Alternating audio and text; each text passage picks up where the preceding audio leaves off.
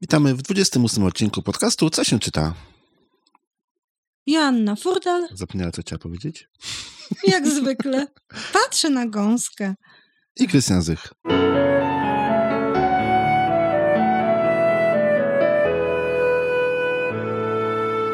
Dzisiaj będzie o gąskach, Dzisiaj będzie o gwiazdce. ale o gąskach też będzie. O gąskach też będzie.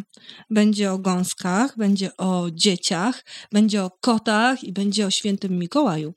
To ja poproszę o gąskach. W 28 odcinku podcastu przed samymi świętami książki świąteczne i święta z bardzo różnych perspektyw. Będziemy omawiać książki dla rozmaitych kategorii wiekowych, chociaż sam pewnie wiesz, że tych książek o Bożym Narodzeniu, w ogóle o świętach, przygotowaniach do Wigilii, o prezentach, o których już zresztą trochę mówiliśmy, jest całe mnóstwo. Jest, dlatego ja teraz poproszę o tej gąsce w końcu. W końcu chciałbyś o gąsce. Tak jest. I tutaj jest nasz taki subiektywny wybór. Każdy z nas przyniosło po kilka książek i z tego się zrobił taki maleńki stosik, a jako pierwszą omawiamy gąskę Zuzię i pierwszą gwiazdkę Petera Choraczka. Jest to pozycja bardzo piękna i zdecydowanie dla najmłodszych. Ilustracje są przecudowne, kolorowe i takie rzeczywiście bardzo mocno wprowadzające w nastrój wigilijny. Bohaterami są e, zwierzęta, które nie mogą doczekać się właśnie tej pierwszej gwiazdki i gąska Zuzia, która ogląda choinkę przed oborą, stajenką, widzi, że czegoś jej brakuje i postanawia poszukać tej gwiazdki. Chciałaby zerwać gwiazdkę z samego nieba. I próbuje w różny sposób, próbuje polecieć do niej z górki, próbuje też odbić się od y, płotu, ale nadal jest y, gwiazdka jest za wysoko. Próbuje się odbić także od y, ułożonego drewna, ale każda jej próba kończy się niepowodzeniem. Mimo to gąska Zuzia się nie poddaje. Jednak podążając za tą gwiazdką, nagle okazuje się, że gubi się, już nie widzi swoich przyjaciół i nie wie, gdzie oni są.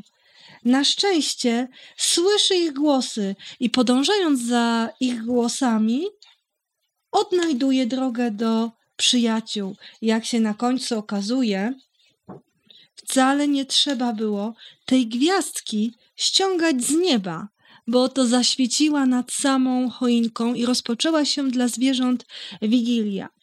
Historia jest niezwykle prosta. Jest to zdecydowanie książka dla, powiedziałabym, dwu, trzylatków, może też dla czterolatków. Zachwyca przede wszystkim tą ilustracją, tymi śnieżnymi, zimowymi krajobrazami, ale jest jeszcze jedna rzecz. Obok polskiej wersji tekstu znajduje się także angielska wersja. Każdy, kto chce, może czytać dziecku zarówno w wersji polskiej, jak i w wersji angielskiej, więc książeczka ma tutaj jeszcze dodatkowo walor edukacyjny, chociaż jest zdecydowanie książką typowo świąteczną. Ale są fajne obrazki. Wiedziałam, że docenisz. Tutaj ta część właśnie taka wizualna jest naprawdę zachwycająca. Aczkolwiek sama gąska wygląda jakby była wycięta z papieru i doklejona do, do reszty. Taki był chyba właśnie zamiar ilustratora, bo wszystkie gąski i wszystkie Mhm. zwierzęta w ten sposób Mhm, tak. wyglądają. Tutaj mamy malarskie tło, takie bardzo powiedziałabym pastelowe i do tego właśnie doklejone zwierzęta, ale też jednocześnie bardzo to realistycznie wygląda. I ten drugi plan jest też y, pastelowy, a pierwszy taki właśnie wycinankowy.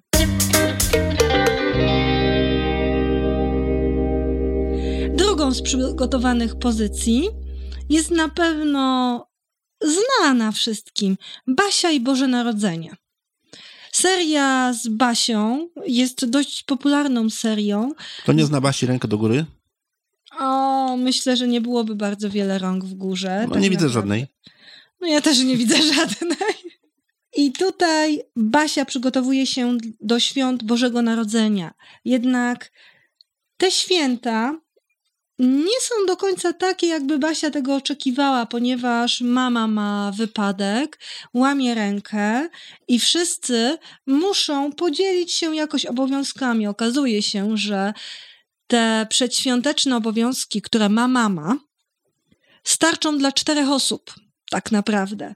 Czyli można tutaj się zastanowić, jak to właściwie wygląda z tymi przygotowaniami do świąt, na które tak bardzo cieszą się dzieci, ale też na ile one w tych świętach uczestniczą. I ten świat przedstawiony w Basi jest bardzo realistycznym, naszym współczesnym światem. Taki, zauważam tutaj, bardzo nowoczesny obraz rodziny. Jednocześnie ani nie przesłodzony, ani nie e, nadmiernie taki wyidealizowany, ani też e, zbyt szorstko nie przedstawiony. Nie wiem, czy wiesz o co mi chodzi, że on jest taki bardzo prawdziwy, ten obraz rodziny. Jednocześnie książka jest bardzo ciepła. Tydzień przed Wigilią Janek z tatą kupili choinkę. Najogromniejszą, jaką Basia kiedykolwiek widziała. Wystarczy, że się położę, a wy już sprowadzacie do domu las, skomentowała mama. Ale nie wyglądała na niezadowoloną. Uśmiechnęła się do taty i poprosiła, żeby przyniósł jej różne rzeczy potrzebne do zrobienia szopki i zabawek na choinkę. Coś chyba mogę robić, uprzedziła protesty taty. Basia usiadła koło mamy i zaczęły produkować łańcuchy, papierowe koszyczki i kartonowe aniołki. W tym czasie tata wybrał się na świąteczne zakupy. Powiedział, że tym razem nie potrzebuje listy rzeczy do kupienia, którą mama zawsze wciskała mu przed wyjściem. Bardzo podoba mi się to, że mama z Basią same robią ozdoby. Myślę, że już niewiele osób y, tak naprawdę te ozdoby wykonuje. Miałam niedawno okazję robić warsztaty dla dzieci, gdzie się uczyliśmy właśnie robienia plecionkowych serduszek. Myślę, że było to równie przyjemne dla rodziców, jak i samych y, dzieci. Chociaż wigilia w domu Basi wyglądała trochę inaczej niż zazwyczaj, przede wszystkim nie była idealnie zaplanowana przez mamę, tylko przygotowana praktycznie przez całą rodzinę i okazało się, że Wigilia mimo wszystko była tak sama, może nawet bardziej udana, może ze względu na to, że wszyscy byli razem i tak naprawdę to te święta można było poczuć wyjątkowo mocno. Mikołaj nadal krąży po świecie, jak kiedyś, dawno, dawno temu, a może to jakiś jego pomocnik, ktoś, kto postanowił go naśladować? Kiedy jakiś czas potem śpiewali całą rodziną Bóg się rodzi, moc truchleje, wszystkie te pytania wydały się Basi mało ważne. Myślę, że to też jest pozycja bardzo e, sympatyczna na święta. Taka właśnie do poczytania, może nawet trochę przed świętami, żeby zastanowić się, czy ta cała bieganina to jeszcze dwa dni. Całe te wszystkie takie przygotowania, które się robi w takim tempie, żeby tylko zdążyć, żeby był i makowiec, i sernik, i pierniki, i To, to będzie jadł później to wszystko. No właśnie. Przyniosłeś dzisiaj do nas Boże Narodzenie w Bullerben. Tak, przyniosłem Boże Narodzenie do nas, prosto z Bullerben. Kto nie zna Bullerben? Ręka do góry. Nie widać rąk? Nie widać rąk jak zwykle. Ja i ty znamy, możemy się tak bawić w tą grę w nieskończoność w sumie. Boże Narodzenie w Bullerbyn, zakamarków, oczywiście Astrid Lindgren i ilustrowane przez Ilon y, Wikland, ilustrowane w sposób przepiękny i moim zdaniem oddający wyjątkowo e, klimat tych opowieści.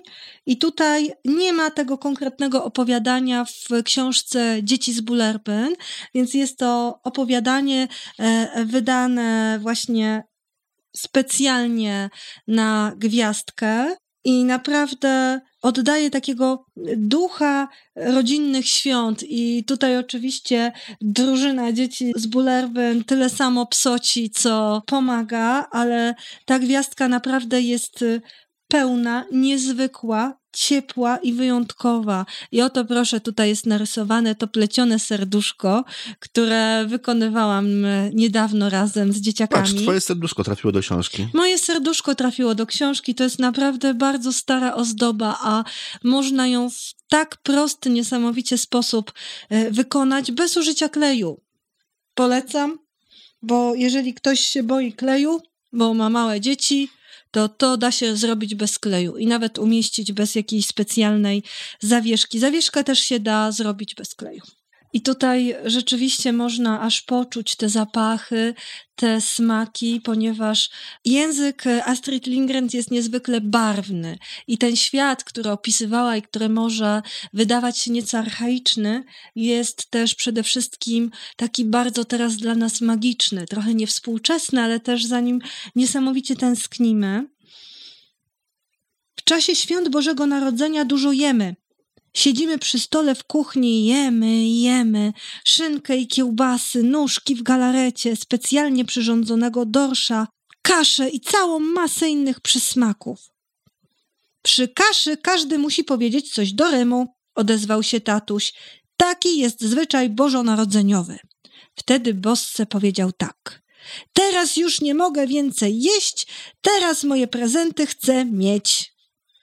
To najgorszy rym, jaki w życiu słyszałem, powiedział Lasse. I to jest właśnie też fragment, który w jakiś sposób pokazuje tą atmosferę świąteczną, to co też nam się kojarzy ze świętami, czyli ten stół, to pyszne jedzenie, to oczekiwanie na prezenty, e, na tego, nie wiem, czy świętego Mikołaja, w każdym bądź razie na osobę, która te prezenty przyniesie przywiezie na sankach. Jednak to jest święty Mikołaj, który tutaj jest narysowany w zupełnie inny sposób, ponieważ ma futro. Oczywiście rzecz dzieje się w zimie w Szwecji, a więc w takim czerwonym przejściowym płaszczyku chyba byłoby mu troszkę za zimno. No tak, troszkę. I tutaj zdecydowanie Mikołaj na, tym, na tej ilustracji przypomina mi trochę dziadka Mroza. No jakby nie było na Boże Narodzenie, to, no to prawie odpowiednicy, nie? tak, to prawda.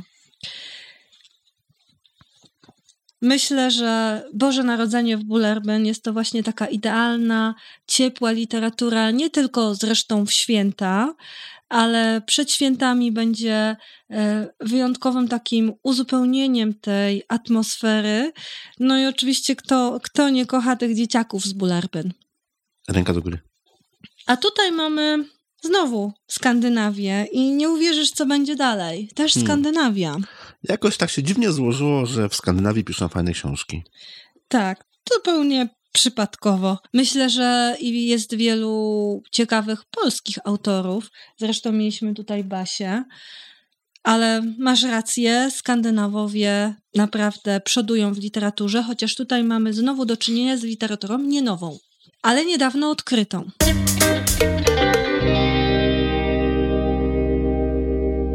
Ankacz Westley 8 plus 2 i pierwsze święta.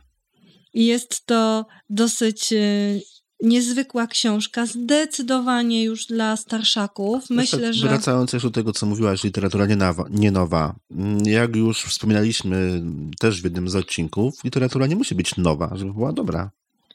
Tak, tylko ona jest jakby nowa dla nas, bo niedawno została u nas odkryta. Te książki nie były u nas wcześniej e, wydawane. One są z lat 70., a tutaj dopiero wydawnictwo Dwie Siostry zaczęło wydawać te pozycje od 2000 roku i tutaj mamy e, na przykład pozycję z 2016 roku.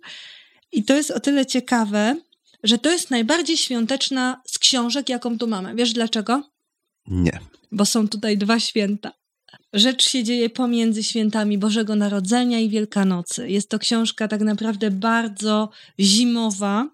I oczywiście drużyna tutaj domku w lesie, również dziecięca, troszkę może to klimatem przypominać dzieci z Bullerbyn. Jest to jakby się teraz określiło, rodzina wielodzietna z szaloną, zwariowaną babcią, która ze względów finansowych mieszka w domu starców, ale jak tylko uzbiera pieniądze, to zwala się natychmiast do rodziny z powrotem. I e, jej pomysły są chyba bardziej zwariowane niż pomysły dzieci. I tutaj jest to taka pozycja, e, która też przedstawia świat, który wydaje nam się, że już nie istnieje, ale też do niego tęsknimy. Te związki rodzinne są takie bardzo bliskie, jednocześnie wiadomo, że w takiej rodzinie się nie będzie przelewało. Jedynym źródłem utrzymania jest czerwona ciężarówka, która zresztą nawet w tym tomie zostaje skradziona. W tym tomie również dochodzi do różnych e, zaginięć. Ojej, tak, zaczynam się bać. Tak, tak, bo tutaj zaginie najmłodsze dziecko, ale również zaginą kury w tajemniczych okolicznościach. To już kidnapping. Tak, to już jest kidnapping, ale też nie będę zdradzała, to jest, ta pozycja jest taka bardzo e, obszerna. Jednak w sam raz na długie, zimowe wieczory. W lesie panowała cisza. Gwiazdy migotały na niebie, a wszystkie drzewa stały nieruchomo w białych pelerynach wystrojone jak choinki. Kiedy wrócili do domu, zjedli orzechy i marcepan domowej roboty, a potem jeszcze mama wręczyła każdemu po pomarańczy. To była wspaniała wigilia, to była niekończąca się wigilia, jak mawiała Mona. A potem nastało Boże Narodzenie.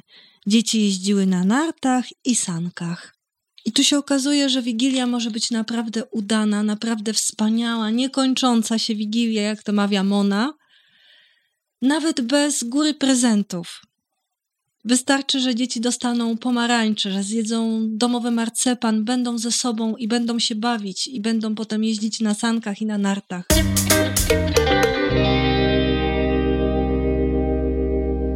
Absolutnie moja ulubiona książka. Czy to też jest absolutnie Twoja ulubiona książka? Dobrze. tym razem jedziemy do Skandynawii. Tak, tym razem jesteśmy znowu w Szwecji i mamy Svena Norquista, Niezwykły Święty Mikołaj.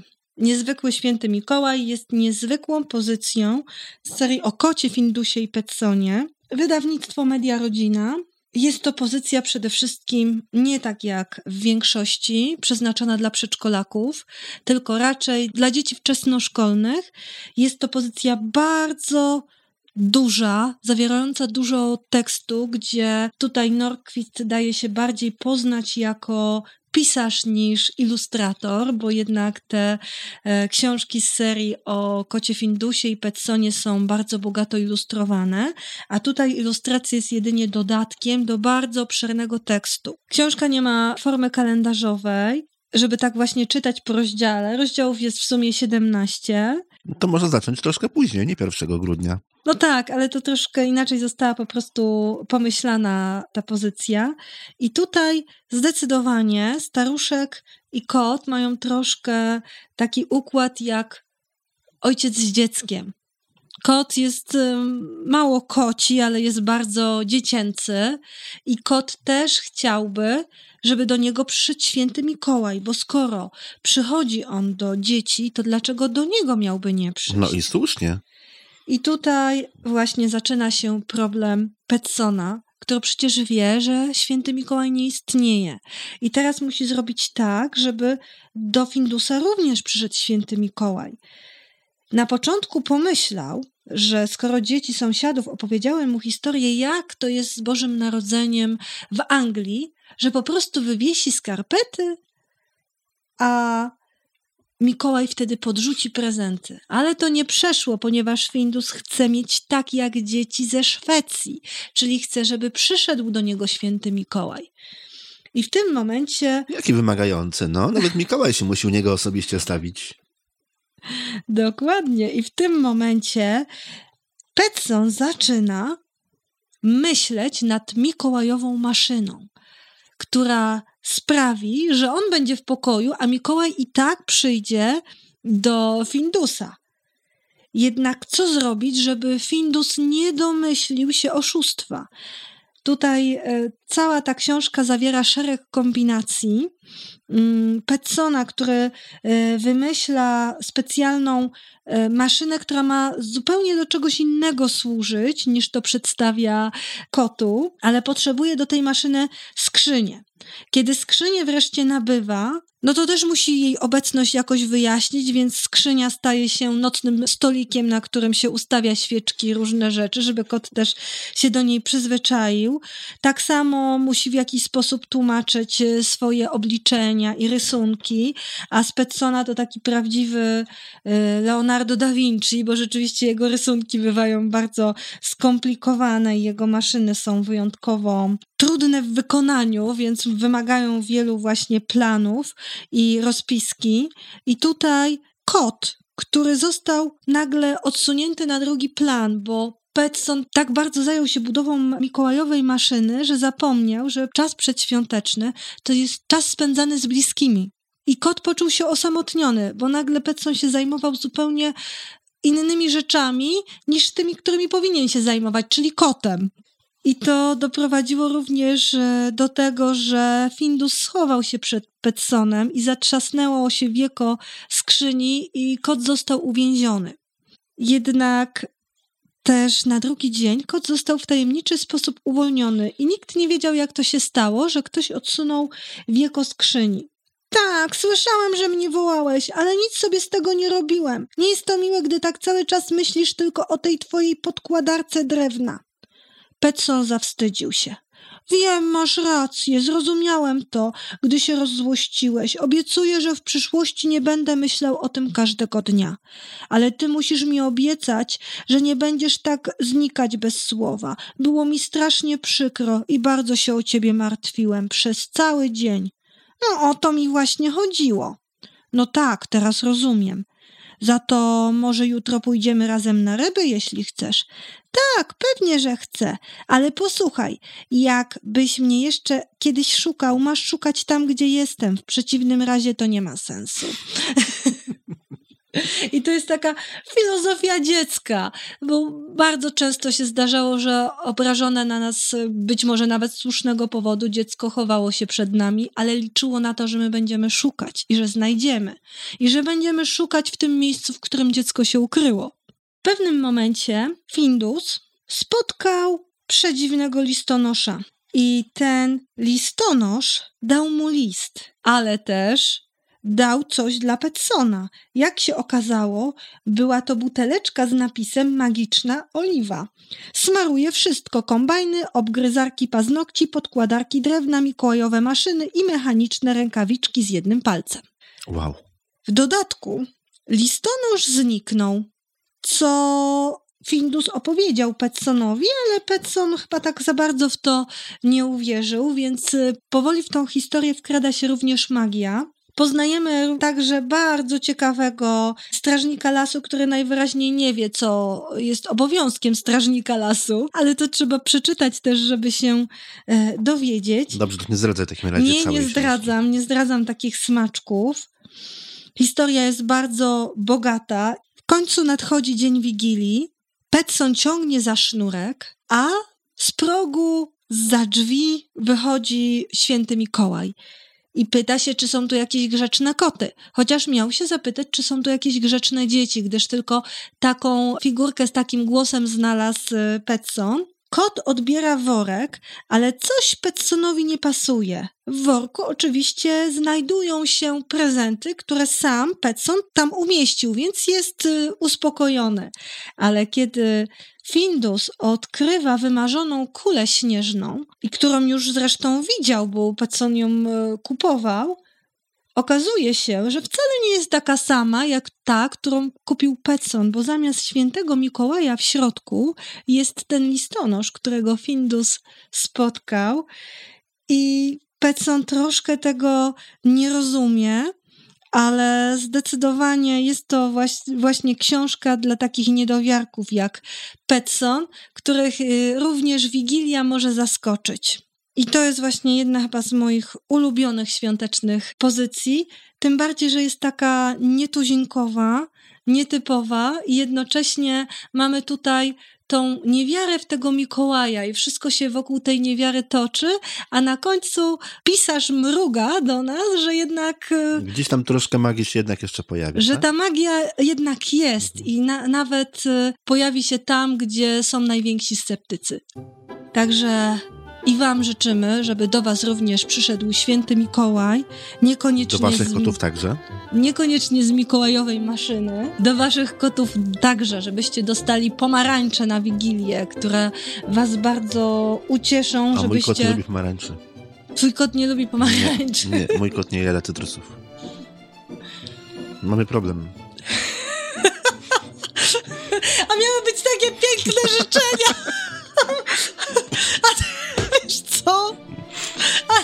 mówisz, że twój kot nie lubi pomarańczy. No nie lubi skubaniec, no. No trudno. W każdym razie życzymy Wam spokojnych, wesołych, pogodnych świąt, żeby na Waszych stołach było tyle przysmaków, ile na stole dzieci z Bulerbyn, I pomarańcze. i pomarańcze, i święty Mikołaj, i nawet te prezenty, No dobrze, prezenty też. i prezenty też. Niech będą. Wesołych świąt. Wesołych świąt. Do usłyszenia. Do usłyszenia.